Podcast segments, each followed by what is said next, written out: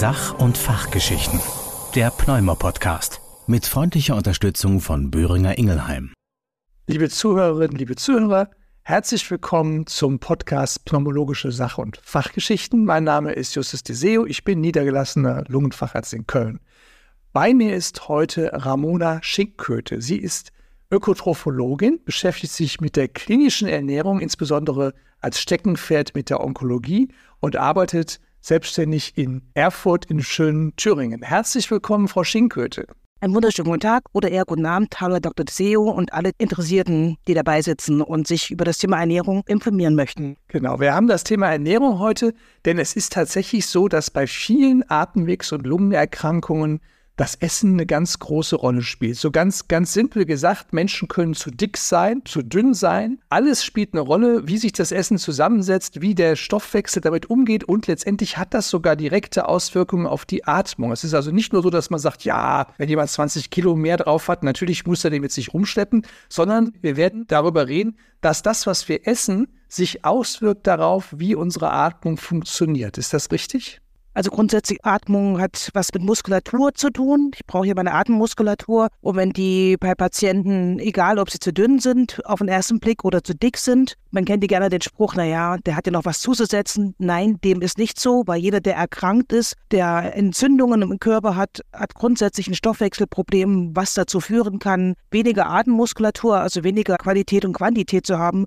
Und das führt, egal was die Waage sagt, einfach dazu, dass die Patienten schlechter atmen können, weniger belastbar sind, eine schlechtere Lebensqualität haben, etc. Das hat nichts mit dem ersten Eindruck zu tun, den man hat, wenn man einen Patienten sieht. Es gibt auch die Marathonläufer, die wir manchmal im Fernsehen sehen, die sind nur ein Strich in der Landschaft, haben aber eine ausgeprägte, gute Muskulatur. Also tatsächlich wäre es zu oberflächlich in der Medizin, egal welche Richtung, ob es die Onkologie ist, Pulmo etc. Man darf sich nicht vom ersten Blick täuschen lassen.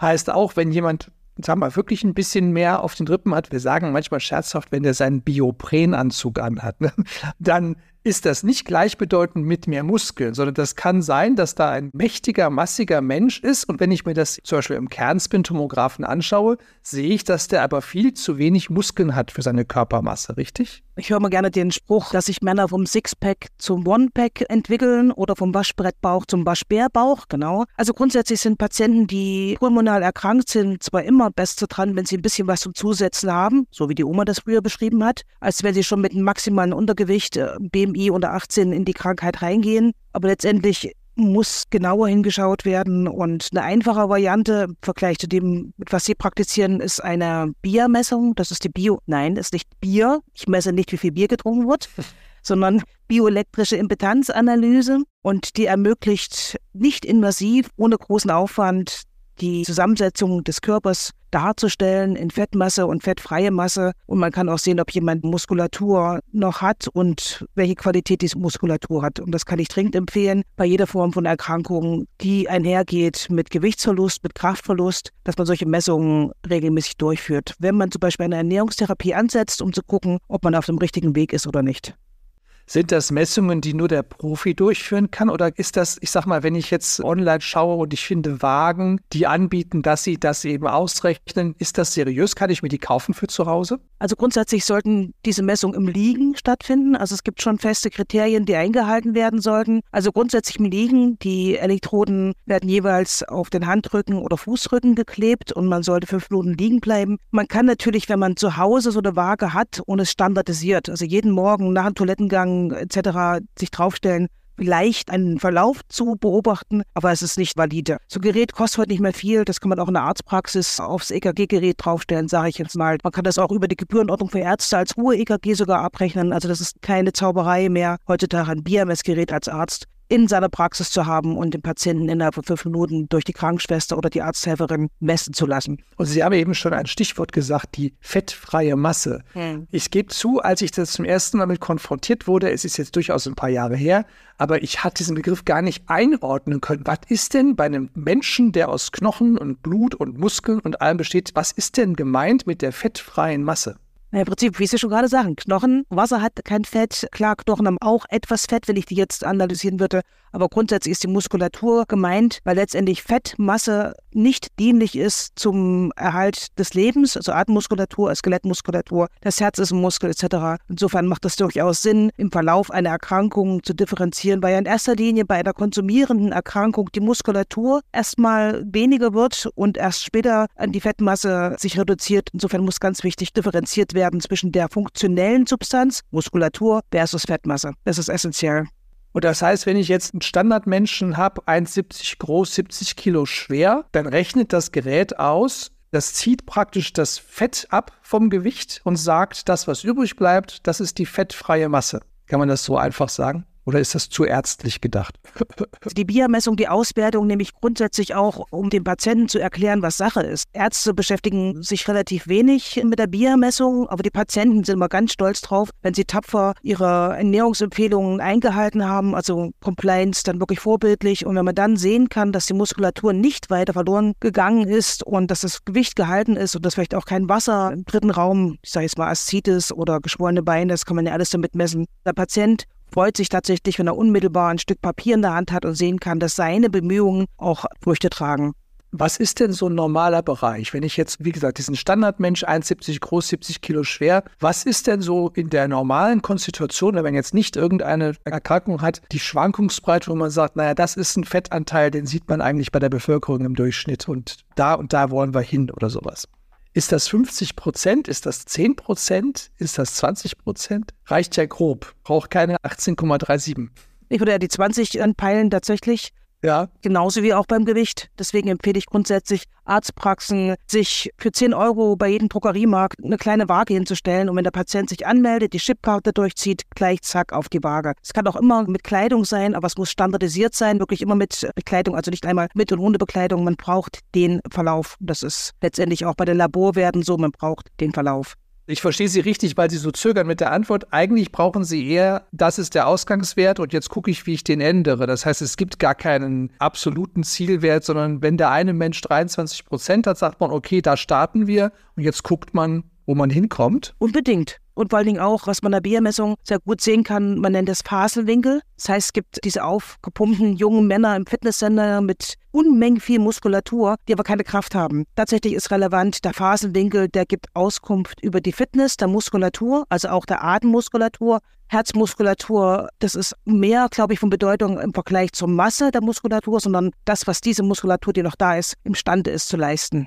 Das heißt, ich würde jetzt diese BIA-Messung machen und ich sage denen, ja, ihr Körperfettanteil ist, sage jetzt mal 23 Prozent. Und die sagen, ja, ist das viel oder wenig, würde ich sagen, das ist ehrlich gesagt für sie selber gar nicht so von Belang. Wichtiger ist, dass wir gucken, wie sich das im Verlauf entwickelt. Richtig, richtig, tatsächlich. Zumal diese Muskulatur auch unfassbar viel Energie verbrennt. Also wenn Sie so einen aufgeblähten haben durch Pumpen im Fitnesscenter, wenn der der Straßenbahn hinterher sprinten muss, wird das wahrscheinlich eher nicht schaffen im Vergleich zu diesen radigen Marathonläufer oder diesen, die viel mit Fahrrad unterwegs sind. Das ist wirklich die Qualität der Muskulatur, kann hergenommen werden, um eine Prognose oder eine Idee davon zu haben, wie der Verlauf der Erkrankung sein wird. Das heißt, so ganz bildlich gesprochen, so ein drahtiger Bauarbeiter, der jeden Tag die Säcke mehrere Etagen rauf und runter schleppt, der hat mehr Kraft als jemand, der mit einem riesigen Oberkörper als Türsteher vor der Disco steht, aber das alles nur durch Handeltraining erreicht hat.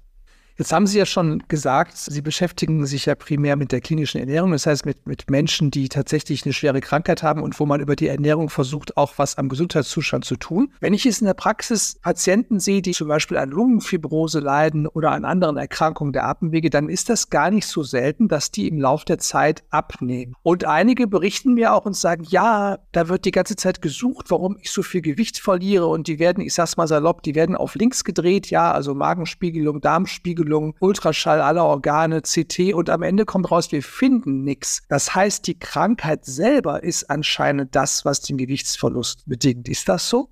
Na, einmal in der Wahrnehmung des Patienten, was zum Beispiel Appetitlosigkeit betrifft. Diese Menschen, die so schwer krank sind, dass sie sich entscheiden müssen, atmen oder kauen. Das ist natürlich ein, ein ganz großes Kriterium. Ich habe den Vorteil, dass ich zu dem Patienten nach Hause gehe, dass ich den nicht nur fünf Minuten vor mir am Schreibtisch sitzen habe, sondern ich mache Hausbesuche. Und meistens sind die Antworten, die ein Arzt von einem Patient bekommt, im Arztzimmer, wenn die Frage kommt, wie klappt's denn mit dem Essen? Ja, ja, Doktorchen klappt. Dieselbe Frage zu Hause im Beisein der Ehefrau, wenn man dann zum Beispiel in diese 24 Stunden Recall Fragen stellt, äh, was gab's zum Frühstück? Ja, Toastbrot mit Butter und Salami. Sagt sie, ja, du hast nur einmal abgebissen und die Salami hast du runtergenommen. Also tatsächlich ist es ganz wichtig, wenn man den Gewichtsverlust hinterfragen möchte, sich mehr als nur zwei Minuten damit zu beschäftigen. Aber dafür gibt's ja auch uns Ernährungsberater, Ernährungswissenschaftler oder Diätassistenten, dass ganz klar die Aufnahme an Kalorien didn't untersucht werden muss. Woran liegt es? Es gibt manchmal ganz einfache, triviale Mittel, dass der Patient in der fünften Etage ohne Fahrstuhl allein lebend, der schafft es gar nicht, seine Lebensmittel da hochzutragen. Er kommt ja selber kaum hoch. Das sieht man immer sehr schön in Berlin, Altstadt, wenn in jeder Etage ein kleiner Klapphocker steht, dann weiß ich genau, zu welchem Patienten ich muss. Fünfte Etage, ohne Fahrstuhl. Und man muss nicht schwer krank sein, um Gewicht zu verlieren. Allein nur der Einkauf, der nicht umgesetzt werden kann, weil jeder die Treppe runterkommt, aber nicht mit einem vollen Einkaufsbeutel hochkommt. Und dann sehe ich auch Kühlschränke, wo eine Maus einziehen möchte, weil der Kühlschrank einfach leer ist. Es gibt einfach nichts zu essen. Das muss nicht immer großes MRT sein, große Untersuchungen, Fragen mit dem Patienten sprechen, gibt manchmal ganz viel Auskunft. Dann ist es so, dass die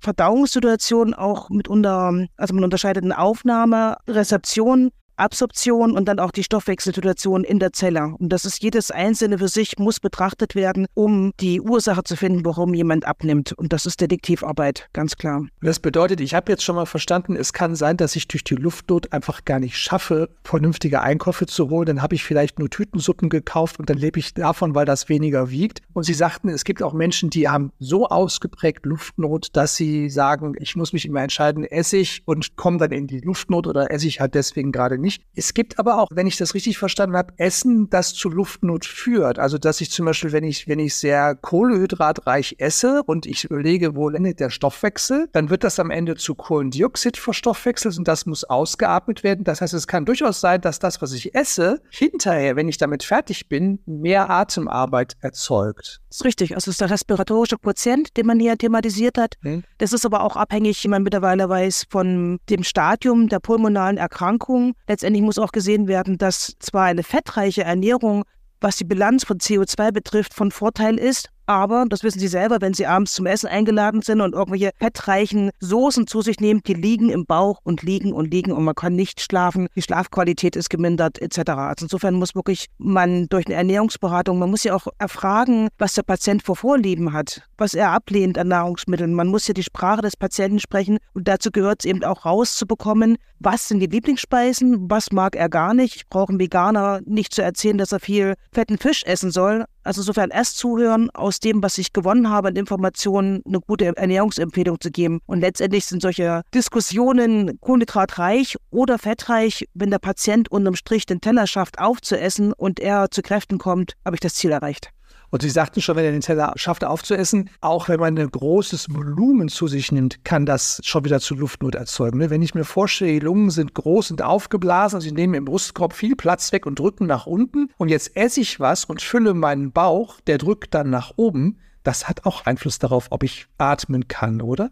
Also ich sage meinen Patienten grundsätzlich, sie sollen sich Handy stellen. Heutzutage gibt es ja jede Menge an App, entweder eine Trink-App oder auch alle zwei Stunden halt ein Signal geben. Viele Patienten leiden ja auch unter ausgeprägter Appetitlosigkeit oder auch Unlust zum Essen. Es gibt Medikamente, die einen Einfluss darauf haben ob ich Appetitlosigkeit habe. Viele unserer Patienten sind ja auch multimorbide, dass sie nicht nur die inhalativen Medikamente bekommen von uns, sondern auch systemische Therapien bekommen für andere Erkrankungen. Wie gesagt, sind ja meistens multimorbide. Und dann muss man nicht erst warten, bis sich der Appetit einstellt, was selten zustande kommt, sondern einfach, ich sage mal, eine Handvoll essen. Also Mengenangaben ist immer, wenn man im Prinzip eine Hand so als kleine Kuhle nimmt, das, was in so eine halbe Hand reinpasst, ist die Menge, die man essen kann, bevor das Sättigungsgefühl kommt. Also insofern man alle zwei Stunden ich sag mal, fünf bis sechs Esslöffel voll etwas isst, was einem sensorisch halbwegs entgegenkommt, habe ich unterm Strich am Ende des Tages mehr Kalorien zu mir genommen, als wenn ich mir ein Frühstück hinstelle, ein Mittag, ein Abendbrot, wovon ich vier, fünf Mal abbeiße und der Rest dann verworfen wird. Also insofern muss man sich disziplinieren, das Handy stellen oder die Eieruhr stellen oder die Ehefrau fragen, ob man alle zwei Stunden erinnert wird. Man muss echt nach Uhrzeit essen und zwar sich nicht satt essen, sondern wirklich aufhören, bevor dieses Völlegefühl, das Unwohlsein entsteht. Dürfte man auch sowas, ich sage jetzt mal zum Mümmeln hinstellen. Ich stelle mir jetzt vor, ich hätte da so einen Teller, da sind Möhrenstreifen drauf, Kohlrabi, Gurken, Sellerie und dann habe ich daneben irgend so cremigen Dip mit Kräutern und ich sage, nimm dir einfach immer zwischendurch mal was und, und mümmel das sofort hin. Oder sagen Sie, besser wirklich eine Pause haben und dann wieder etwas mehr essen und wieder eine Pause? Na, kommt auf die Compliance der Patienten an. Also ich kenne das auch von Patienten, die sich zum Mümmeln die ganze Wohnung dann trapieren. Also es ist egal, wo die sind. Im Flur, in der Küche, im Schlafzimmer, überall sind kleine Schälchen mit, klar, mitunter auch extrem ungesunden Sachen. Aber alles, was man im Prinzip, man sagt ja von Fingerfood, das kennt man ja an Süßigkeiten ich will jetzt keine Namen nennen, aber diese Pralinen, die mit einem Bissen im Mund verschwinden oder bei uns in Thüringen werden Kuchenstückchen so klein geschnitten, dass man mit einem Haps ein Stück Kuchen im Mund hat. Das heißt bei uns Kuchen mit Gesichtchen. Und man merkt gar nicht, wie viel man gegessen hat. Und genau diese Hinterhältigkeit von kleinen Häppchen muss man ausnutzen, um Patienten, die nicht essen wollen und nicht essen können, und dann ist Mümmeln, wenn unterm Strich die Gesamtkalorienmenge auf 24 Stunden passt, dann ist Mümmeln gut, auf jeden Fall. Es muss zu der zur Person passen und wenn das eine Mümmelperson ist, dann muss doch genau das genutzt werden. Also ein Menschen, der 60, 70 Jahre alt ist und seine eingefahrenen Ernährungsgewohnheiten, auch wenn es ungesunde sind, ihn dann nochmal umerziehen zu wollen in seiner letzten Erkrankungsphase, das ist nicht zielführend. Also man guckt schon, was mag derjenige gern, was ist dessen Gewohnheit beim Essen und versucht dann, das so weiterzuentwickeln, dass er damit wieder zunimmt. Wobei ich die Ideen mit Kohlrabi und sowas, das ist ja eher zum Knabbern für Patienten, die abnehmen wollen. Bei unseren Patienten wäre es halt gut Käse oder ich mag lieber eher diese Cracker. Es mhm. gibt ja unterschiedliche Hersteller, die sind extrem fettreich. Man sieht es immer an den glänzenden Fingern, wenn man die Cracker anfasst. Und wenn man die dann in unterschiedliche Dips hineintunkt, ist es viel kalorienreicher und man kann es auch besser schlucken als wenn man irgendwelche Möhren knabbern muss. Das sind zwar, wenn man gesund ist und gesund bleiben möchte, eine Ernährungsempfehlung. Hier sind wir im ganz anderen Setting. Wir haben kranke Patienten, wo wir Gewicht halten müssen oder zunehmen müssen. Und da dürfen es auch mal ungesunde Cracker mit einer Sour Cream oder ein hochkalorisches Creme Fraiche oder die ganzen Frischkäse-Varianten mit Vollfettstufe auf jeden Fall. Also wenn man da jetzt einen Fachbegriff reintun wollte, die Energiedichte soll ruhig hoch sein. Ne? Also Richtig. je mehr Energie in der Menge ist, genau. weil derjenige sowieso nicht so viel Menge zu sich nehmen kann, dann wäre es gerade blöd, dem jetzt auch noch ein Riesenglas Wasser hinzustellen, das ihn dann schon satt gemacht hat, sondern dann sagt man lieber, wenn ganz viele Kalorien in diesem kleinen Stück sind, ist das das Richtige für dich.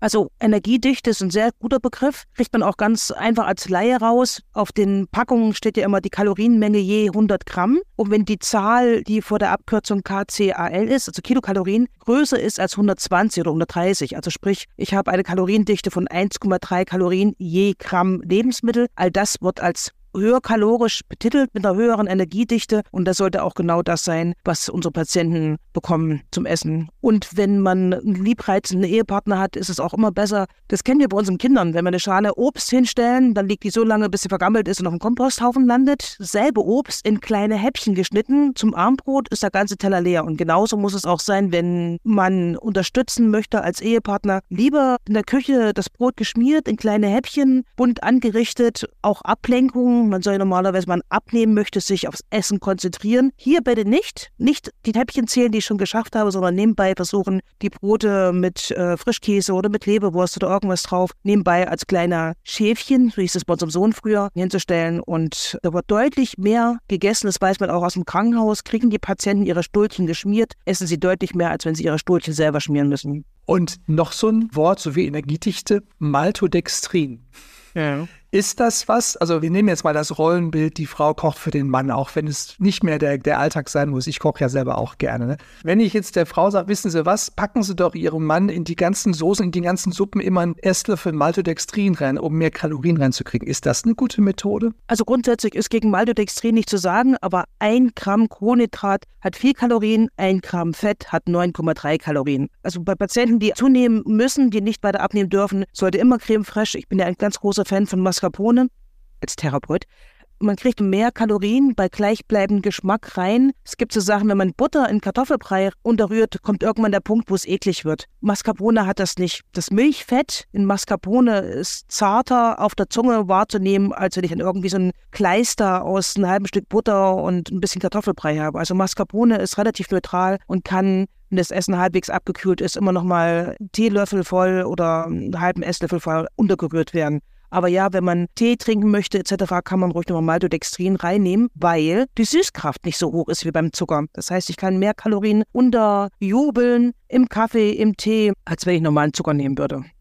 Aber das ist ja wirklich ein spannender Tipp. Also das heißt, Mascarpone einfach reichlich zu Hause haben. Mhm. Zu allen Gemüsen, wo ich sowieso so eine Sahnesoße packe, alle Soßen, alles, wo ich sage, da kann ich was Cremiges reinrühren, da packe ich einfach noch Mascarpone dazu. Habe ich noch nicht gewusst. Also bei der Zubereitung denkt man manchmal, man muss, wenn jemand schwer krank ist, auch sehr komplexe Mahlzeiten kochen. Ich brauche viel Fleisch und viel Fisch. Aber tatsächlich sind die Kochkünste, meistens sind ja auch die alleinstehenden Männer 50 plus, die dann plötzlich anfangen müssen, mal was Warmes zu essen. Es gibt sehr einfache Gerichte, die man auch ohne Kochkunst bewerkstelligt bekommt. Kartoffeln, Ei und Senfsoße. Es geht einfach darum, dass ich eine hohe Fettmenge habe. Wenn ich die Soße ziehe mit einer Mehlschwitze, habe ich eine gute Möglichkeit, viel Fett zu binden. Ich habe das Ei mit einer sehr guten biologischen Wertigkeit des Eiweißes und die Kartoffel hat ja auch Eiweiß, wenn auch gering. Aber wenn ich zum Beispiel das Thema Eiweiß nochmal sehe, weil wir vorhin Muskulatur angesprochen haben, Muskulatur braucht in erster Linie Eiweiß. Die Atemmuskulatur, die Herzmuskulatur, man spricht ja auch von pulmonaler Karexie und kardialer Karexie. Oberster Fokus ist da nun mal das Eiweiß. Und da ist durchaus möglich, in der Kombination von bestimmten Lebensmitteln die biologische Wertigkeit des Eiweißes deutlich zu verbessern. Und Eikartoffeln Senfsoße ist für mich nach wie vor ein Gericht, was jeder kochen kann. Man kann es gut zerdrücken, also gerade auch die Konsistenz spielt eine wichtige Rolle beim Thema Muskelschwund. Man spricht von Sarkopenie, wenn die Muskulatur im größeren Ausmaß schwindet, als das Alter vorgibt. Ganz speziell spricht man von sarkopener Dysphagie. Das heißt, dass die Schluckmuskulatur in selben Maße an Qualität und Quantität schwindet wie auch die Oberarme, die Herzmuskulatur, die Atemmuskulatur. Und das führt auch dazu, dass Schlucken immer schwieriger wird und breiige Konsistenz, wie zum Beispiel zerdrückte Kartoffeln mit Soße und mit Ei, das lässt sich für einen Patienten, der Atemprobleme hat, viel besser schlucken, als wenn er noch kauen müsste. Viele fangen an, Luft zu schlucken. Also wenn die atmen müssen und kauen und dann noch Verlust an Schluckmuskulatur, die schlucken sehr viel Luft. Das werden Luftschlucker und das äh, wissen wir ja nur alle, was das bedeutet, wie unangenehm das ist. Also insofern gibt es einfachste Gerichte, auch Eierkuchen. Also ich habe das Gluten aus dem Getreide, ich habe die Milch mit dem Eiweiß, mit einem guten Anteil von zweikettigen Aminosäuren, die einen sehr hohen anabolen Effekt haben. Und das sind letztendlich und auch Eier. Das sind alles einfache Gerichte, die wenig Geld kosten, die auch beim Hochtragen nicht so schwierig sind. Also eine gute Ernährung Ernährungsberatung, die man den Patienten angedeihen lassen sollte, ist durchaus imstande, auch bei Anregungen zu geben. Bei Appetitlosigkeit die Frage immer, ach, was soll ich denn essen? Die haben gar keine Ideen. Wenn man appetitlos ist, hat man auch kein Interesse, sich ein Kochrezeptbuch anzugucken. Man hat Desinteresse am Essen. Und deswegen ist es ganz wichtig, jemand zur Ernährungsberatung zu schicken, der das auch gelernt hat, von der Pike auf und dann dem Patienten in seinen Vorstellungen, in seiner Welt, ihnen Rezeptideen zu präsentieren oder den Ehefrauen, den Eheleuten, damit auch Mahlzeiten auf den Tisch kommen, die auch ein bisschen Freude machen. Sie hatten mit den Eierkuchen ja ein schönes Stichwort. Also bei mir in Köln heißen die Pfannkuchen, aber es ist, glaube ich, das Gleiche. Ne? Denn die kann man ja auch geschmacklich unglaublich variieren. Ne? Ich kann Genau. die süß machen, ich kann die herzhaft machen, Richtig. ich kann da Käse und Schinken reinpacken, ich kann da Pilze reinpacken. Also da ist ja der Fantasie sind keine Grenzen gesetzt, um das auch immer abwechslungsreich zu gestalten. Und die Eierkuchen haben was ganz Tolles. Die kann man auch, wenn man sie zubereitet hat, mit Nutella oder was auch immer man mag, vorbereiten zu einer kleinen Rolle, dann in kleine Stückchen schneiden, dann so einen Zahnstocher, Pieker drauf. Das sind auch so die sogenannten Fingerfood. Also das kann man auch wieder abends nehmen oder zwischendurch, um da mal drei, vier Stück auf ein kleines Tellerchen zu stellen und da ein bisschen Apfelmus oder irgendetwas dazu. Das lässt sich auch sehr gut wegmümmeln, um das Wort wieder aufzugreifen. Jetzt kommt es in der Praxis vor, also ich gebe jetzt zu, vieles von dem, was Sie jetzt erzählt haben, war mir wirklich so wenig präsent, dass ich das auch den Leuten gar nicht empfehlen konnte. Das werde ich ab morgen ändern. Ganz viele Punkte, die Sie jetzt erzählt haben, werde ich in meine Gespräche rund ums Essen einbauen. Bislang ist es oft so, dass Leute eigentlich das Thema Essen ansprechen mit dem Kontext, wir hätten gerne Zusatznahrung. Ist das eine gute Idee? Also ich bin froh, dass es die gibt, die Zusatznahrung, tatsächlich, aber ich bin auch froh, dass ich sie A nicht selber trinken muss, weil sie schleimt unfassbar nach. Und gerade bei unseren Patienten sind Lebensmittel, die sehr nachschleimen, eher schwierig. Und wenn man die aber intelligent einsetzt, und zwar Zusatznahrung nicht als Ersatz für eine Mahlzeit, sondern zusätzlich, im Krankenhaus habe ich das immer so umgesetzt, dass die kleinen Plastebecherchen, wo die Medikamente gegeben werden, diese kleinen Stabsgläschen aus Plastik, wenn man nach der eigentlichen Mahlzeit, sag ich jetzt mal nach den Kartoffeln mit Senfsoße und Eier, danach hinterher, um einfach die Gesamtwertigkeit aller Aminosäuren, die ich zuvor gegessen habe, einfach aufzupeppen. Ich weiß nicht, ob Sie aus dem Studium das noch kennen, das Liebsche Fass. Im Prinzip die acht essentiellen Aminosäuren voneinander abhängig sind, um eine Wertigkeit des Eiweißes bestimmen zu lassen. Und wenn eine von den acht essentiellen Aminosäuren am geringsten ist, ist genauso gering die gesamte Wertigkeit aller Aminosäuren, also der biologischen Wertigkeit. Und deswegen ist diese Zusatznahrung, die alle acht essentiellen Aminosäuren ja beinhaltet, dafür von Nutzen, um der gesamten Mahlzeit, egal wie gesund oder ungesund sie war, die Gesamtwertigkeit aller Aminosäuren zu erhöhen. Deswegen nicht Mahlzeit weglassen und dafür eine Trinknahrung hinstellen, sondern ein kleines Schnapsglas nach der eigentlichen Mahlzeit hinterher trinken. Und wenn also Leute denken, ja, Astronautenkost, da muss ich nur ganz wenig trinken und dann werde ich satt, genau nicht. Ich soll mein Essen essen mhm. und ich nehme nur ein bisschen von der, ich nenne es jetzt mal salopp Astronautenkost, um den Gesamtwert dieses Essens noch zu verbessern und nicht um davon dann satt zu werden ein kleiner Gag zwischendurch. Ich habe mal 45 Minuten lang einen wunderbaren Vortrag gehalten, wo viele Fragen zwischendurch kamen. Es war sehr interaktiv, würde ich mal sagen. Und zum Schluss stelle ich die Frage, ob denn jetzt alles klar soweit wäre oder ob es noch eine Frage gäbe. Und dann meldet sie sich ganz hinten, es war ein Vortrag in München, eine Dame und fragte mich auf tief bayerisch, ob dasselbe auch zur Astronautennahrung zu sagen werde. Ich habe einen Vortrag über Trinknahrung gehalten. Also in der Astronautennahrung und Trinknahrung ist dasselbe, es wird nur lokal unterschiedlich betitelt. Ja, so ist es.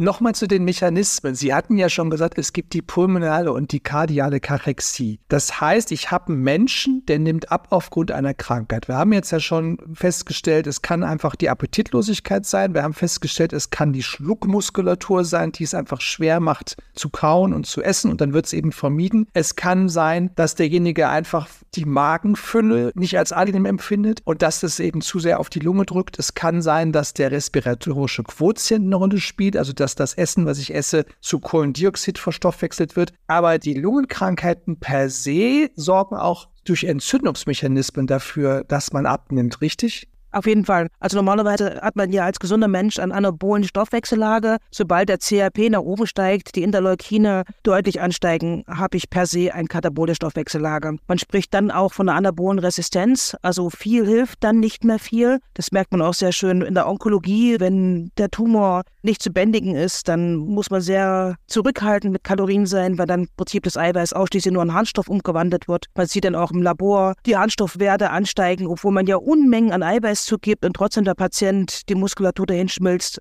Ernährungstherapie heißt nicht für umsonst Therapie. Es muss überwacht werden. Wie die anderen Medikamente auch, muss es ärztlich oder von Ernährungstherapeutinnen, Therapeuten überwacht werden. Und das Ausmaß an Möglichkeiten, wie ich eine Ernährungstherapie anbringen kann mit einer Zielsetzung, steht und fällt von dem Ausmaß der Fortschreitens der Erkrankung. Also im Endstadion einer COPD oder einer onkologischen Erkrankung oder wie auch immer, kann ich eben nicht mit einer großen Kalorienmenge erwarten, tatsächlich aus einem schwerkranken Patienten ihn wieder gute Muskeln angedeihen zu lassen etc. Man muss sich wirklich vorher die Laborwerte geben lassen, Albumin, am besten das Präalbumin, den Harnstoff, den CRP. Wenn es geht, auch die Insulinresistenz beachten, weil auch die ist ja beim hohen CRP ein Problem, dass ein Patient, der per se kein Diabetiker ist, aber aufgrund des hohen CRPs eine Insulinresistenz anfängt oder beginnen kann. Und dann habe ich auch Blutzuckerschwankungen. Also eine Therapie ist wirklich Fingerspitzengefühl. Man muss sie regelmäßig ausjustieren, an welchen Stellschrauben ich drehen muss. Das ist nicht, dass man einmal Trinknahrung ansetzt und die dann einfach wie vier, sechs, sieben, acht, neun Wochen weiter rezeptiert. Man muss regelmäßig nachschauen, erreiche ich mein Ziel, komme ich vom Wege ab, muss ich nachjustieren. Das ist wie mit jedem anderen Medikament auch. Deswegen bin ich ja auch dafür, dass Ärzte, die schon so fortschrittlich sind und sich der Ernährung widmen, auch ein Rezept aufschreiben für Trinknahrung, besprechen. Trinknahrung ist ein sehr beratungsintensives Produkt. Ist einfach nur hinzustellen, daran scheitert dann auch die Compliance. Wenn ich dem Patienten erkläre, was das für eine Möglichkeit ist, um ihn bei Kräften zu halten, wird er viel energischer sich anstrengen, um diese Trinknahrung zu konsumieren, die es übrigens auch als Pudding-Variante gibt, die es auch als neutrale Variante gibt. Jeder Hersteller hat auch wunderbare Rezepthefte, dass ich diese Trinknahrung auch irgendwo einarbeiten kann, weil allein schon der Anblick dieser Trinkfläschchen lässt manche Patienten schütteln. Also besser diese Trinknahrung im Lebensmittel verstecken, irgendwo einarbeiten lassen. Aber man muss ganz klar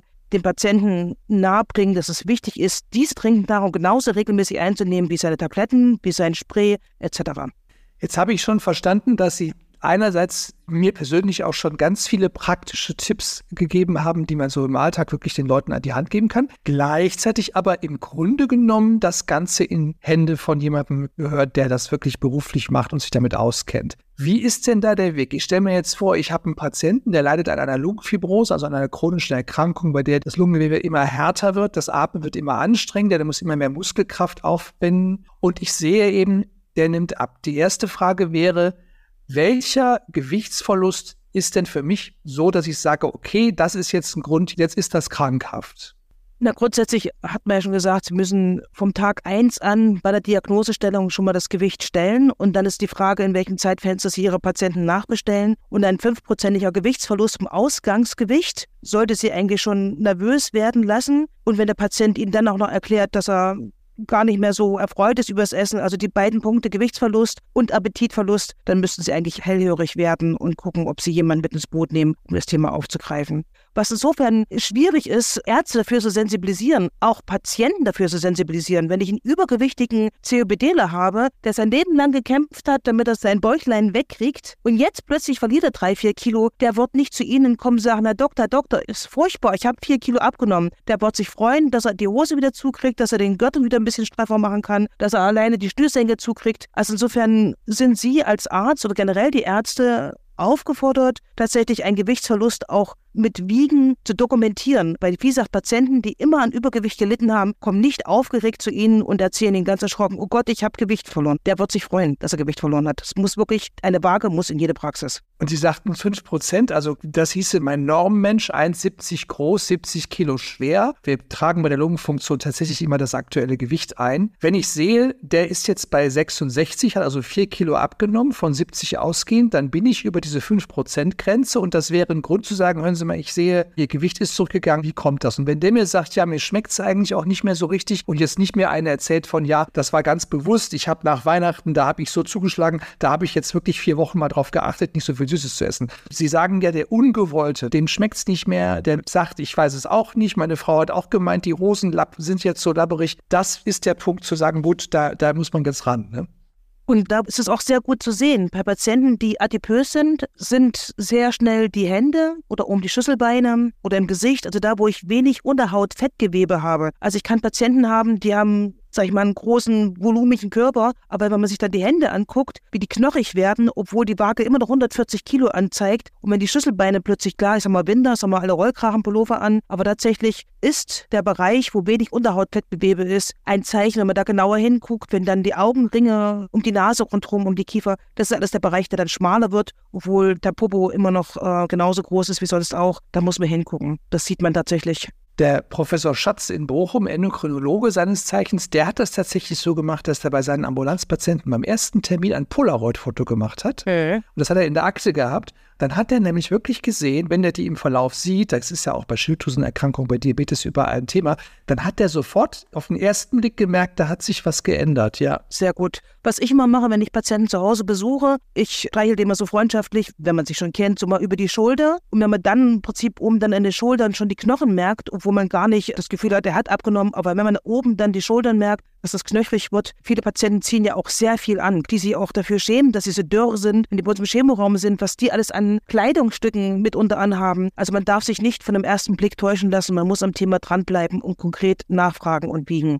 Und jetzt bin ich soweit, ich habe gesagt, der hat abgenommen, das war ungewollt, der hat eine Krankheit, bei der das eine Rolle spielt. Jetzt ist es ein Fall für Frau Schinköte und Co. Wie geht das? Was muss ich machen? Was muss ich aufschreiben? Was, was für ein Formular ist das, das ich da benutze?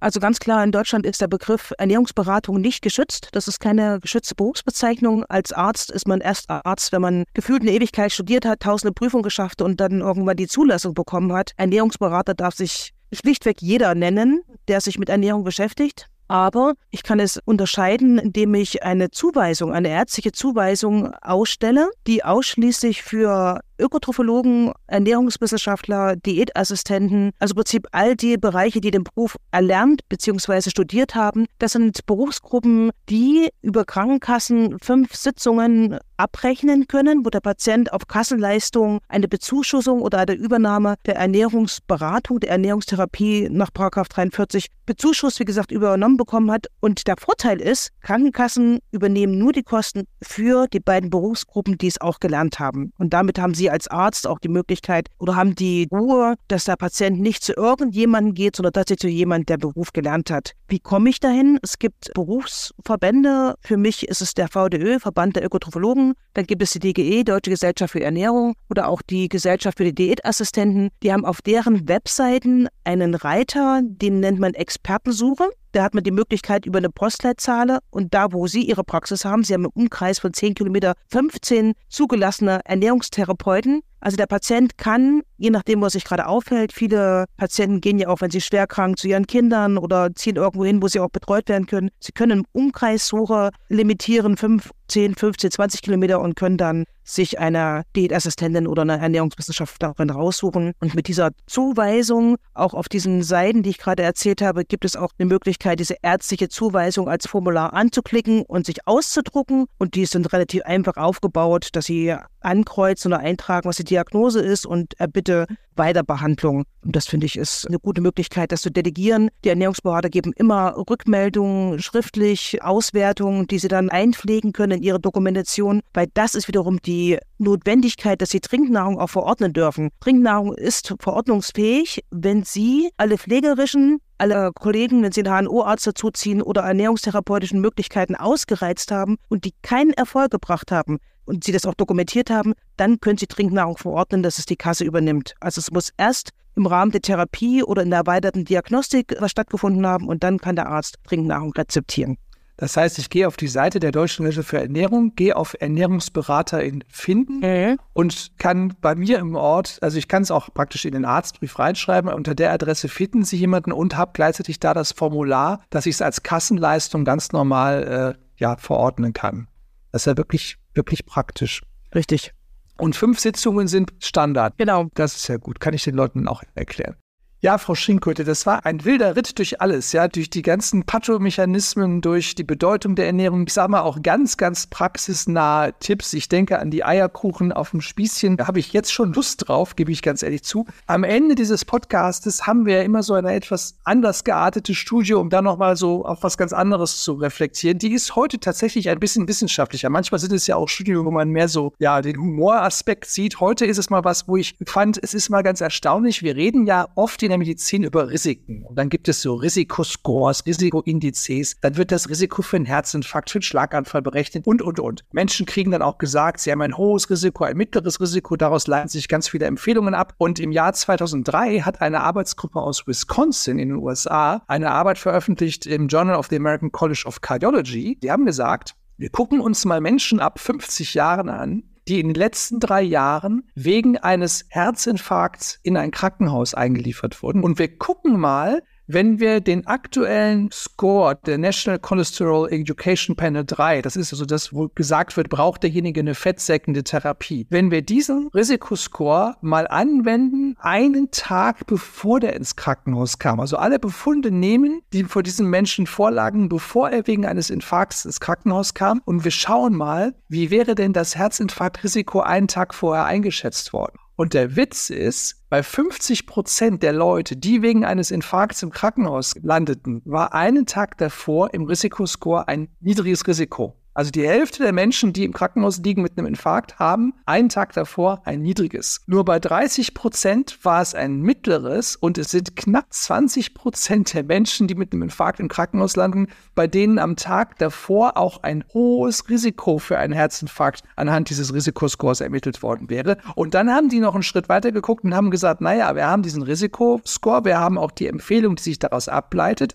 Wie viel der Patienten haben denn entsprechend dieses Risikoscores auch eine Therapie. Und bei den Menschen mit dem hohen Risikoscore hatte gerade mal die Hälfte auch die entsprechende risikoadjustierte Therapie, also eine fettsäckende Therapie vorab. Das heißt für mich, wenn ich Leute mit einem Infarkt anschaue, dann sind das nicht die Hochrisikopatienten, bei denen man schon alle vorher sagen konnte, naja, war doch klar, sondern überraschenderweise ist die Hälfte von diesen Menschen einen Tag davor noch dem niedrigen Risiko zuzuordnen. Und gerade mal 20 Prozent hätten einen Tag davor schon gewusst, du hast ein hohes Infarktrisiko.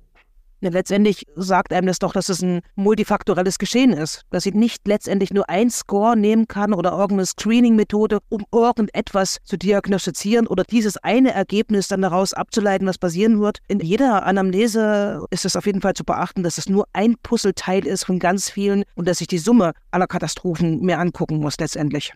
Ich sehe das auch so. Man neigt dazu, diese Punktwerte dann so ein bisschen als die Wahrheit anzusehen. Und am Ende des Tages, wenn ich jetzt zum Beispiel sage, ein hohes Risiko bedeutet in den nächsten fünf Jahren 20 Prozent Wahrscheinlichkeit eines Herzinfarktes. Naja, aber 80 Prozent haben halt keinen in den nächsten fünf Jahren. Und wenn das niedrige Risiko 5 Prozent Wahrscheinlichkeit in den nächsten fünf Jahren heißt, ja, aber die 5 Prozent, die den haben, sagen, das hat mir jetzt auch nichts genützt, dass das niedrig war. Der einzelne Mensch wird damit nicht abgebildet. Es ist immer eine Statistik, um eine Gruppe zu erfassen, um dann zu sagen, da empfehlen wir, was weiß ich, rauchfrei werden, Blutdruck einstellen, Fett senken. Aber der einzelne Mensch lässt sich nicht durch so einen Risikofaktor abbilden.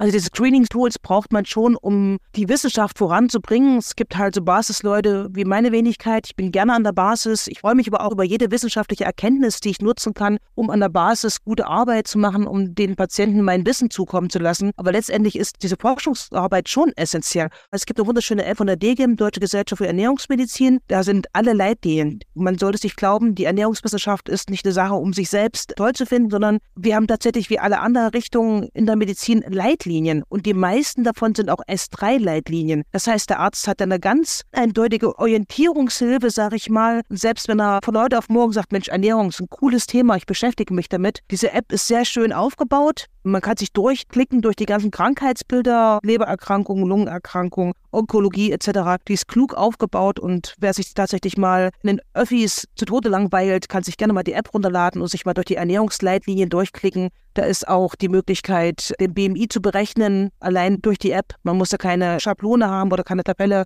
Die Formel nach Harris Benedict, um die Kalorienmenge oder Kalorienbedarf zu errechnen. Also die ganzen Dokumentationshilfen, die ein Arzt braucht, sind in dieser winzig kleinen App. Der Funke muss überspringen beim Arzt. Die ganzen Werkzeuge, die er braucht, um Ernährungsmedizin, Ernährungstherapie in seinen Bereich einzubringen, sind auf jeden Fall schon erfunden worden, gibt es und man kann ganz einfach darauf zugreifen. Frau Schinkel, das war ein wunderbarer Abschluss. Der Funke muss überspringen. Ich kann für meinen Teil sagen, der Funke ist übersprungen. Ich habe total Lust, dem Patienten demnächst viel kompetentere Informationen zu geben und auch die Zuweisung zur Ernährungsberatung, Schrägstrich Therapie, also zu der qualifizierten Version davon. Das haben Sie geschafft und das ist gut so. Also danke ich Ihnen ganz, ganz herzlich, dass Sie heute bei uns waren zum Thema rund ums Essen und zur Gewichtszunahme. Liebe Zuhörerinnen, liebe Zuhörer, Sie können sich auch den Themenkanon des Podcasts online anschauen. Wir haben ja unglaublich viele andere Themen. Da gibt es keine strikte Reihenfolge. Gucken Sie sich an, was wir zu inhalativen Steroiden erzählt haben, zu Sport, zur Rehabilitation. Da ist für jeden was dabei. Ihnen nochmal ganz, ganz herzlichen Dank, Frau Schinköte, und noch eine gute Zeit. Also auch vielen Dank an Sie, dass Sie sich für dieses Thema interessiert haben. Das ist sehr löblich und ich glaube, dass im Namen aller Ökotrophologen und Diätassistenten wir uns echt freuen, wenn jeder weitere Arzt oder medizinische Bereich sich dem Thema Ernährung öffnet. Darüber sind wir sehr glücklich. So soll es sein. Ciao. Tschüss. Das war der Pneumer Podcast mit freundlicher Unterstützung von Böhringer Ingelheim.